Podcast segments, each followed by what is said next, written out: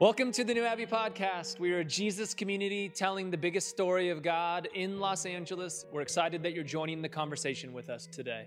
Enjoy.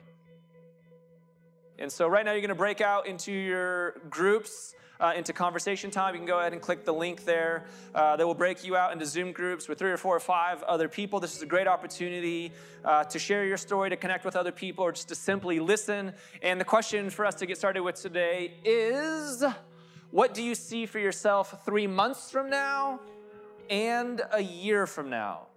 What do you see for yourself three months from now and a year from now? Like question in joy.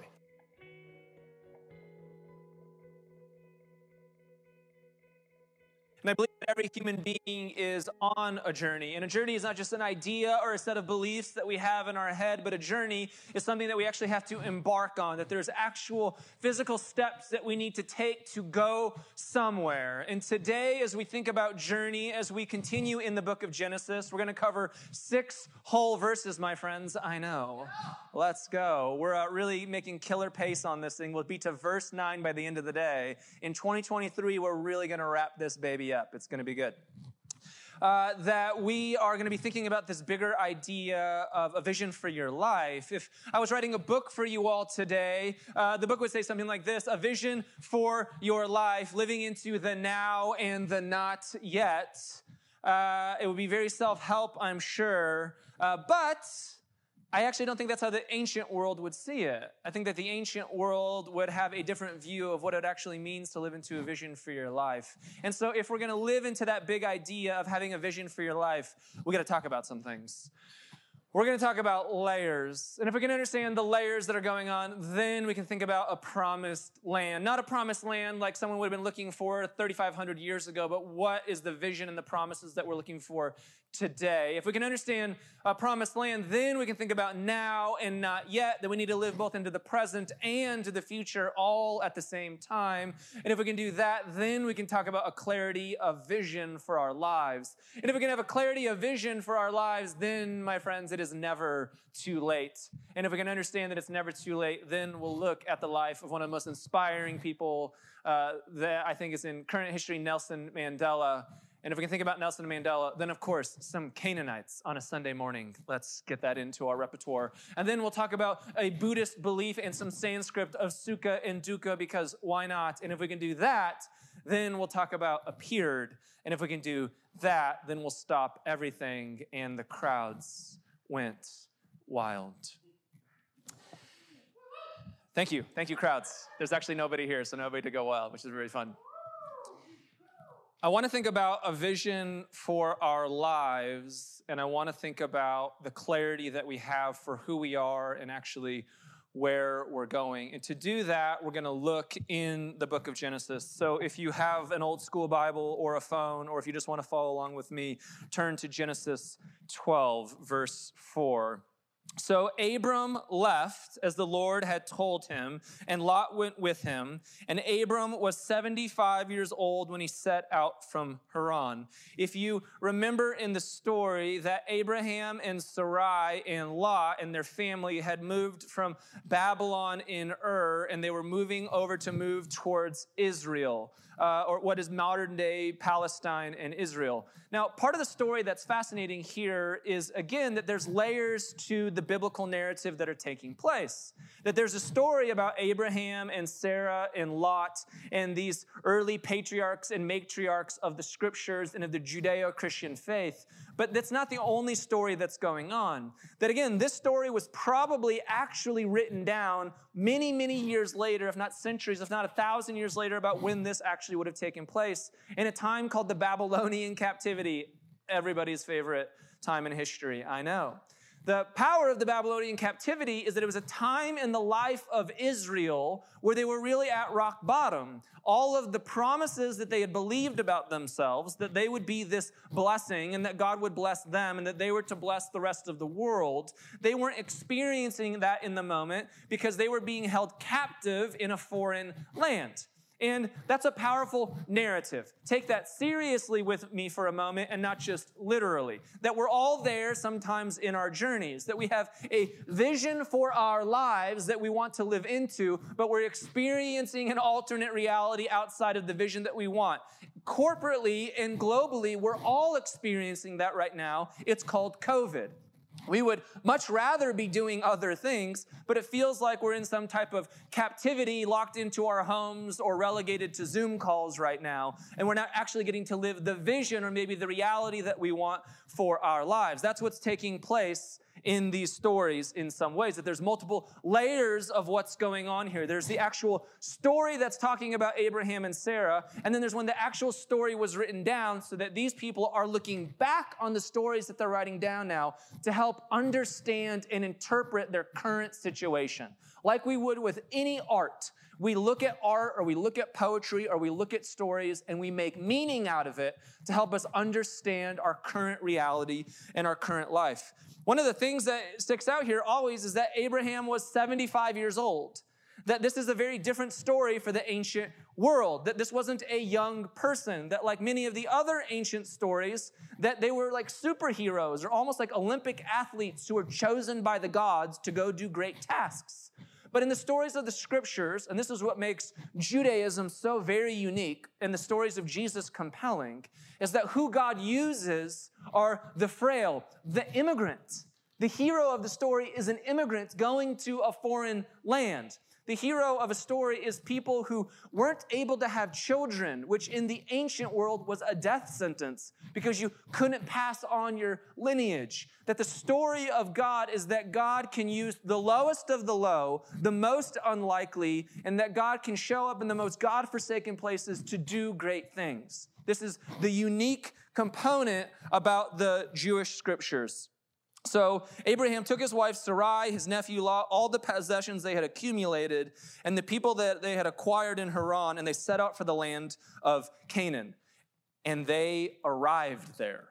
That there was a vision that they were given to go to this land called Israel, and they actually arrived into that promised land where God was supposed to bless them and where they would be a blessing. But they arrived in the land, but it wasn't their possession yet. That's what's going on in this story. If you're the people in Babylon, this story is powerful because you're in captivity. So it tells you maybe there's a day that we'll once again go west and we'll go back to a promised land and we'll arrive there, but our story won't be quite fulfilled yet. Maybe the story gets even to a bigger layer into your life where you feel like God is promising you some things or you have some own hopes and dreams for your life and you want to get there, but you're not quite there yet. Maybe this story also has something for you that you might be on the cusp of it, that you might be at that arrival point for it, but that's not the same thing as the fulfillment of it, and that that's okay. That's actually a part of being in the human journey, that we can be in the now and not yet all at the same time. So Abram traveled through the land as far as the site of the great tree of Moreh at Shechem. I know, everybody's favorite tree in the Bible. And at the time, the Canaanites were in the land. The Lord appeared to Abram and said, To your offspring, I will give this land.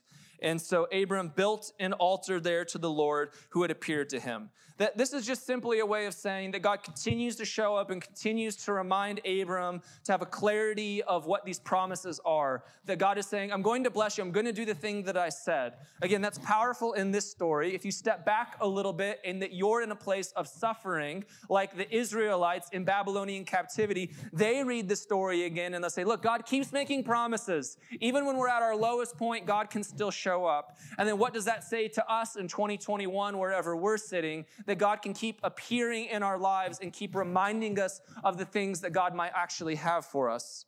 And from there, he went on towards the hills east of Bethel and pitched his tent with Bethel on the west and Ai on the east. And there he built an altar to the Lord and called on the name of the Lord. Then Abram set out and continued towards the Negev, which is another way of saying that Abram saw all of the land. Abram saw everything that was in front of him. So here's where I want to go with that. In the ancient story for Abraham, everything that we understand about the Hebrew Bible, there's two factors there. One is that there is a God who shows up, and this God is the one who liberates. This, is, this God is the one who saves. This God is the one who creates relationship and covenant, and this God is the one who cares for us. And for the Israelites, they knew that was real because of the land that they possessed. It was a promised land. It was their daily reminder as they literally walked the land that God was with them. Now, for many of us living in 2021, the ownership of land and seeing land in that way is not a clear vision for our lives, but we all have a promised land, figuratively speaking. We have these grand visions for where we want to go in our lives, and we also have smaller visions about different seasons that we have about places that we want to go. And vision is all about seeing. The definition for vision goes like this it's the faculty or state of being able to see. It's all about being able to see. The ability to think about or plan the future with imagination or wisdom. And as you think about your life right now and a vision that you have for your life, do you have the capacity to see a vision for where you're going? Do you have an imagination for what your life might be? Or are you reacting to life and waiting for life to come at you? This story is not just an invitation for people thousands of years ago to literally go take a land. This story is for the people of God in every generation to take the story seriously and say, You have a promise. Maybe that's a relationship. Maybe that's a job. Maybe that's a project. Maybe that's the ability to raise kids. Maybe uh, there's all kinds of different visions that we have in different seasons for who we are. And do we have the imagination for what that thing might be?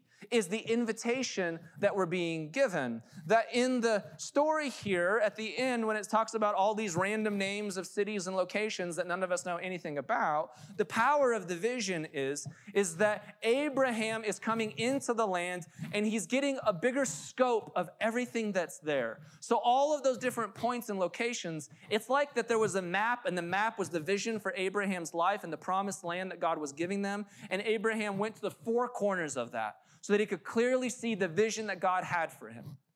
And wouldn't that be nice that we had that kind of clarity in our own lives, that there would literally be a physical location, something that we could go to, and that we could look out with our eyes and we could say that this is a promise that I have for my life, that this is something that might be fulfilled.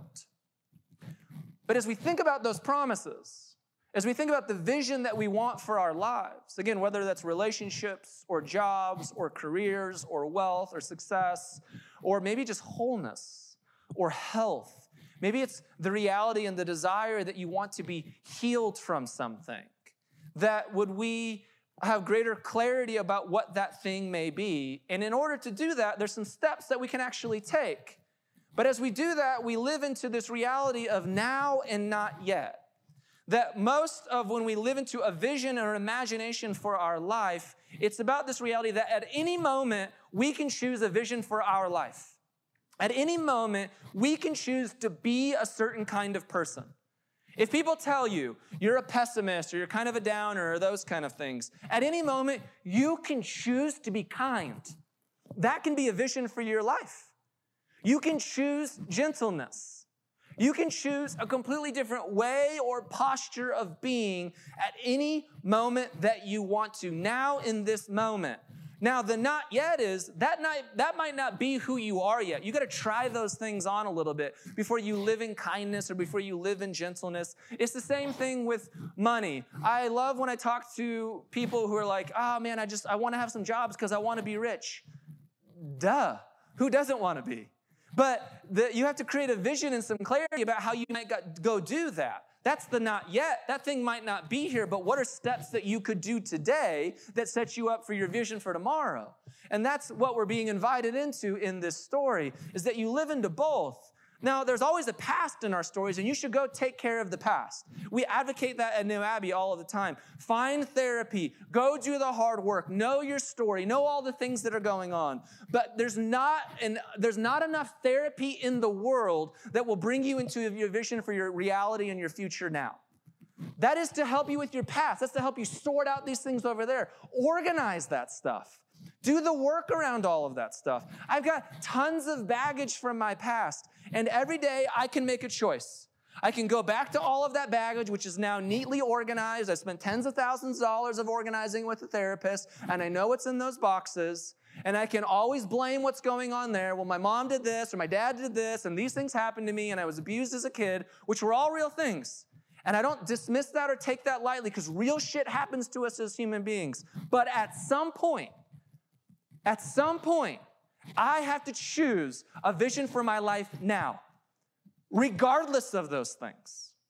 I have to have a clarity of vision for my life now and for my future. Those things may have shaped me, and I should work on them and I should find healing now, but I can make a different choice for who I want to be and how I want to be today. And there's nothing in my past that can prevent that. I can just choose that. And this is not, again, just some self help or receive it or believe it. That's an actual thing that we have the capacity to do as human beings. That we do that when we have a greater clarity for the vision that we want for what we're going to do and who we want to be. For me, there was a moment in my life where I was the pastor of a church that was growing, where thousands of people were there, and they were dreaming and, and create, or they were creating space for me to take over this thing. But what I realized in that space was it was a good place. It was a good church. Thousands of people were showing up, but everyone that I knew didn't go to church anymore. All of my friends no longer wanted to participate in church. No, all of my friends, it wasn't just about church, they wanted to participate in their faith. And so, a vision, a promised land that I wanted would be could there be a space that we could create I could just shit on all of those churches all that I want. I could just constantly, you know, make fun of or pick on the evangelical church and the mega church for all the things that I'm not doing. That the past would just be riddled with that. Or I could live into Gandhi's advice and I could be the change that I wanted to see in the world. If I wanted to see a different kind of church, I could critique all of these churches until I'm blue in the face, or I could just go create that thing. And it was incredibly hard work. And it still is incredibly hard work because we're not there yet.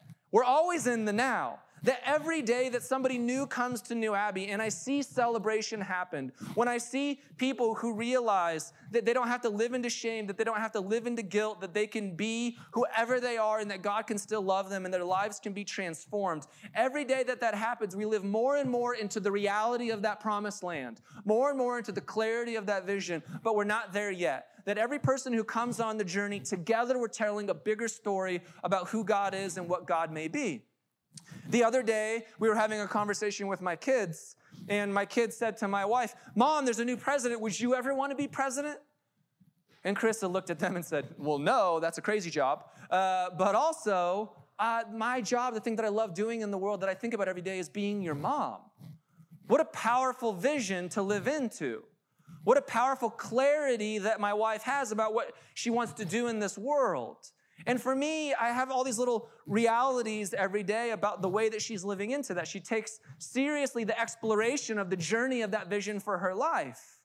That I find it fascinating that we live in 2021, so we have endless access to information if we want it. If you're about to be a parent, if you're about to get into a relationship, if you want to start investing money, there's literally thousands of books, thousands of podcasts, thousands of YouTube videos that you could choose to look into every single day. You could begin to take in that information and then begin to see more clearly the vision that you want for your life. So, the problem with people at times is that it feels too big. This idea of a promised land or a vision for your life feels too big. And because it feels so big, we do nothing because we're scared of failure. But what if it doesn't have to be that? What if a vision for your life, whatever that thing is that you want to do, if a vision for my life is I just simply want to be a better husband today, that's one of the visions that I want for who I am. Could I just take the tiniest step possible today to go do that? Could I read just five pages in a book about relationships to go do that? Could I just have one conversation with a therapist to go do that? Could I just have one small six minute phone call with a friend to go do that? And as we do that, we create greater clarity for who we are and for where we're going. So, whatever your promised land is, whatever the vision is for your life, you don't have to accomplish it all today. It's not yet here, but what are the tiny steps, the now that you can do to go live into that dream? Because this is your only life. You don't get another one. Why not take a tiny step today instead of no step at all towards the vision of the promise that you want for your life? What a gift that you get to choose that and that you get to live into that clarity in a different way. So, if we can understand clarity of vision well, another powerful thing that happens in the story with Abraham, when it talks about that Abraham was 75 years old, which I see it this way it's not too late. There, you might be thinking to yourself, well, it's just too late for me. I don't have the skills for that. I'm not built for that. That's made for other people. These are the narratives that I have about my own life. I'm sure Abraham had all of these beliefs as well. When you have a moment where God shows up, like, how much weed were you smoking, man? Right? And says, man, move all your family across the world. I swear, I'll give you kids. You're 75. Okay, God, this is amazing. Yeah. But the power of the story, and this is the power where the story has layers to it, is for the Abraham story, it's not too late. If that's the job you want, if these are the relationships you have, if there's the kind of person that you want to be, it's not too late. You can choose that now, regardless of everything that has happened in your past. Today can be a different day where you can take a tiny step towards that. As the story gets bigger for the people of Israel, as they're sitting in Babylon, imagine that they've lost everything that God has promised them. But even there, in that moment, at their rock bottom, and I'm somebody who's been through addiction programs, and I know many of you have dealt with addiction, and you know what rock bottom is. You know when you've had nothing else left. I know a moment in my life in 2008 where I thought my marriage was falling apart, where I had filed for bankruptcy, and my sister had died in a period of three months, and I thought I had nothing else going for me. I was never going to get to be able to be a pastor because I had cheated on my wife. All of the visions that I had for my life were now gone. But they weren't. And it's not too late. And I had a choice in that moment of I can either believe all of that and believe that this is too much for a 23 year old to handle, or I can believe now is the time that I just take one tiny step forward into a future that I believe in. And that's true of everybody. And we've said this a lot over the last few weeks. How do you know that that promise is true? Because you're breathing and living right now. You've made it this far. And if you can make it this far, then it's not too late for you to choose a good vision for your life to actually live into because it's your life. Why would you not go want to live into a vision that you actually want for it? Nelson Mandela, in February 11th, 1990, came out of Robben's Island for the first time that the apartheid regime in South Africa had done a really good job of not showing any pictures of Nelson Mandela for 27 years. That Nelson Mandela pictured here when he was younger. This was his face. He was smiling. He was the leader of uh, the, the, the movement that was going to overthrow apartheid. And then in 1963, he was locked up and sentenced to really solitary confinement for almost 27 years. And the next picture we have for you is when it was released on February 11th, 1990. And this picture was showcased around the world as he stands here with a fist in the air with his wife. And this was one of the most powerful moments for the South African people in ending apartheid for this reason. Is that there was almost a mysticism that was built around Nelson Mandela. There was rumors, there was almost a mythology to who he was because there was no pictures that were shown that all people had were images and a vision of who Nelson Mandela used to be. There was these beliefs that time of how will we ever escape apartheid? That this apartheid oppressive regime has captured our leader and we don't even get to see who he is or even know if he's alive. And now in this moment, a thinned out, grayed haired, wise Mandela comes and says to South Africa, we have waited too long were his words that we're not there yet, but the now has never ended. That for 27 years, as he was on Robben's Island, Nelson Mandela still believed in a free apartheid. Nelson Mandela didn't allow the stories of the past or the baggage or the people that told him this would never be a reality to stop him. He just kept putting one foot in front of the other in an oppressive prison system until the day that he gets to come out and he gets to offer this speech as a man who is now seen for the people. And he provides a new vision for South Africa, one in which there would be reconciliation and there would be peace. And in that moment, it provided a vision of clarity and change, of a promise that he'd been working on for 27 years. And the not yet for Nelson Mandela's life in that moment was until 1994, he would become the president of South Africa. That they would have never imagined that in the years that he spent away in prison, that this man would ever be freed. that the political pressures of the rest of the world would finally force the apartheid government in South Africa to release their control of a, of a disgustingly oppressive system. That this man who was in prison would one day be the first black president of this country. How powerful is that vision that it's never too late? And that if you have a clarity of the vision for your life, maybe it all can't be achieved today, but one step at a time, under the greatest conditions and forces that you may see, you could still achieve that vision. Why wouldn't we want to live into that reality? In the story, it's not only about that it's not too late, that Abraham was 75 years old, but Abraham went and lived and believed into it. But the story also just mentions this one little line, and the Canaanites were in the land.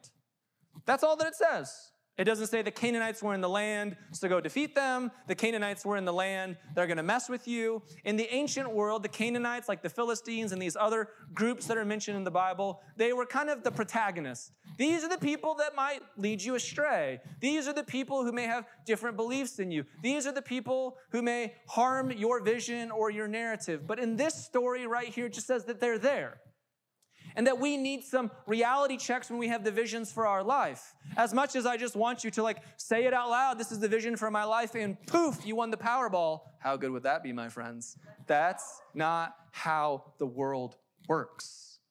That when you have a vision for your life, there will be some bumps in the road. That's why it says, and the Canaanites were in the land. You may have a vision, but of course, there's going to be potholes in the road ahead. That's a part of any great vision. If your vision doesn't have roadblocks, you don't have a big enough vision for your life. If you have roadblocks, that's an opportunity for you to grow. And the story that's offered here early in the scriptures of, of course, the Canaanites are in the land. Of course, there's going to be bumps. There's this Buddhist idea of sukha, and dukkha. A sukha definition is this, or dukkha is stress, anxiety, suffering, or dissatisfaction the stress and anxiety that arise from the attempt to control what is fundamentally impermanent and unable to be controlled. And then we have this other definition of dukkha and sukha, and says dukkha just means a bumpy ride, and sukha means a smooth ride. So in Buddhist thinking, this idea of dukkha and sukha comes from an idea of an oxen cart with an axle, and the axle is your consciousness going down the road of life. And in any road, there will be bumps. None of us are crazy enough to believe that when we get on a freeway in Southern California, that there's not going to be troubles ahead. If you do, you're not living in reality. That you know that when you're on the road, there might be potholes. There will probably be other crazy drivers. There will be traffic. But maybe one day you have a choice to realize it's all about my perception of the road. Are the bumps going to be a difficulty that prevent me from getting on the road? Or are they part of the reality of getting towards the vision and the goal of where I want to get, anyways? And you have a choice to either see it as a bumpy road or to say, yeah, there's bumps in the road. There's also smooth parts of the road. You're right. There is traffic right now, but I am also the traffic. Are you able to see, oh, I'm really delayed? That was some deep stuff. Work with that one a little bit. That's a little nugget for your life. You're welcome. Is there also opportunities to realize, oh my gosh, there's an accident. I can't go anywhere. What an opportunity to listen to that audiobook that I've been meaning to listen to. Oh, I'm stuck in traffic right now. What an opportunity for me to look at the vision of my life and say, maybe there are other people who are going to the same destination that I'm going to, and that they are also stuck in traffic. And now, what an opportunity we will have once we arrive there to empathize with one another about the stress of feeling late to something. That there are all kinds of different ways of looking at it. That it's all about the choice that we have in our mind. Some people see rain, and the choice that they have in their mind is, it's going to be a bad day. It's raining again. It's cold. We have inclement weather in California. It dropped 10 degrees below 72. How can I deal with this? Or there's rain. We have fires. It's going to have a little bit of green in Southern California. We all interpret the same thing in many different ways, but it's a choice. Do we interpret the bumpy road ahead as a problem, or do we interpret the bumpy road ahead as an opportunity to teach us on our way to the vision that we're getting to. So if we can have a clarity of vision for our lives, if we know the promised land that we actually want to live into, then would we realize that it's never too late and that there's always steps that we can take to get towards it? Would we realize that there will always be bumps in the road? And if we know that now as we set out for our journey, maybe you'll give us a clearer perspective when we actually encounter those bumps. And here's my favorite part of the story that we read and God appeared. God appeared. God just shows up. And what I love about this is this is not just humanism that we're talking about. I want you to be a healthier human being. But at the end of the day, we're still a faith community that 99.9% of all human beings who have ever lived have been people of spirituality or faith. That's just the way that it works. Even today, statistically, there are not more people becoming atheists, there are just more people becoming spiritual. They might not believe in a certain kind of religion or a certain type of tradition, and that's totally okay with me. But would you know this? That in spirituality, there's a longing, there's an imagination that every human being has. That if I'm really going to live into this bigger vision, that's something that we all desire and long for, is that God would just show up. How many of us have said those kind of prayers? And then what we learn along the journey is that God just doesn't show up, but God's been there the entire time. I think about all the moments that God's shown up in my life. Maybe it's half the reason why I became a pastor. I remember being a seven year old in Phoenix, and I'm riding along this fence line, and it's the summer, and I'm riding on my orange Huffy, and I had one of the clearest visions that I can still remember to this day, where I felt like the divine was talking to me in my bowl cut as it was blowing in the wind. What a vision. And that little boy just knew in that moment that I felt like I audibly heard God saying, I love you. And it's something that I've held with me my entire life. I remember a moment of being 17 years old and sitting in my basement in Colorado and reading through the scriptures when I felt like, Corey, I'm calling you into ministry. I remember a moment where God appeared where I wasn't sure, should I marry Carissa or I shouldn't marry Carissa? And I felt like I had a beautiful moment where God puts out two hands and He says, if you do, your life will be incredible forward with it. And if you don't, your life will be incredible and you should go forward with it. That God appeared to give me choice in some way. I remember a moment in my life when my marriage was falling apart and we sat on a corner in Glendora and I thought that we had nothing left because of the decisions that I made. And I looked into my wife's face and there God appeared as I experienced grace in a different way.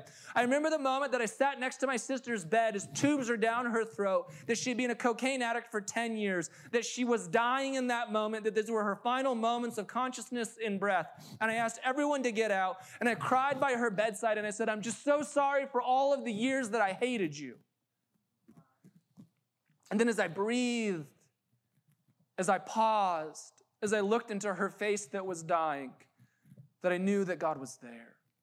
I know the moment that I realized that I wanted to start a community like New Abbey because I wanted everybody to have an opportunity to experience God if they wanted to. That there should never be limitations on people's opportunity to experience the divine.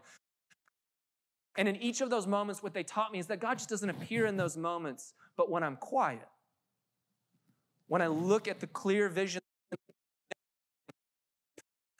keep taking steps forward, the divine has been there the entire time. And in the story that we see of Abraham, it always says, then he built an altar here and he built an altar there. Would you know this, New Abbey, whatever the vision is for your life? Would you know that it's not too late? Would you know that there will be bumps in the road? And would you always trust that God will be with you in your journey?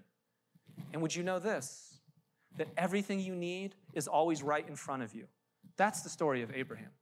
That's why he looks out over this promised land. That everything he needs for his future, that everything that Sarah needs for her future, that everything that the promised people of God need to receive blessing and be a blessing is right there in front of them. You are not missing anything. That at any moment you can pause, you can be patient, you can take in this holy moment and say, I have what I need for the vision ahead. At any moment, we can choose that. In this moment, you can choose that. Tomorrow in traffic, you can choose for that to be a moment to say, I have everything that I need. Maybe this too could be a holy moment to remind me of the vision and the promises that God has not only for me, but for the entire world. And may I remind you of that. That Abraham and Sarah walked through the promised land because the vision for them was, I will bless you so that you will be a blessing to the rest of the world. That I want to transform you so that you will help transform others. That I want to heal you so that you will heal others. I want you to live into your vision so that other human beings will live into their vision as well. Would you jump back into your groups and answer this question with one another? What's one tiny step you can take towards your vision today and each day this week? Enjoy.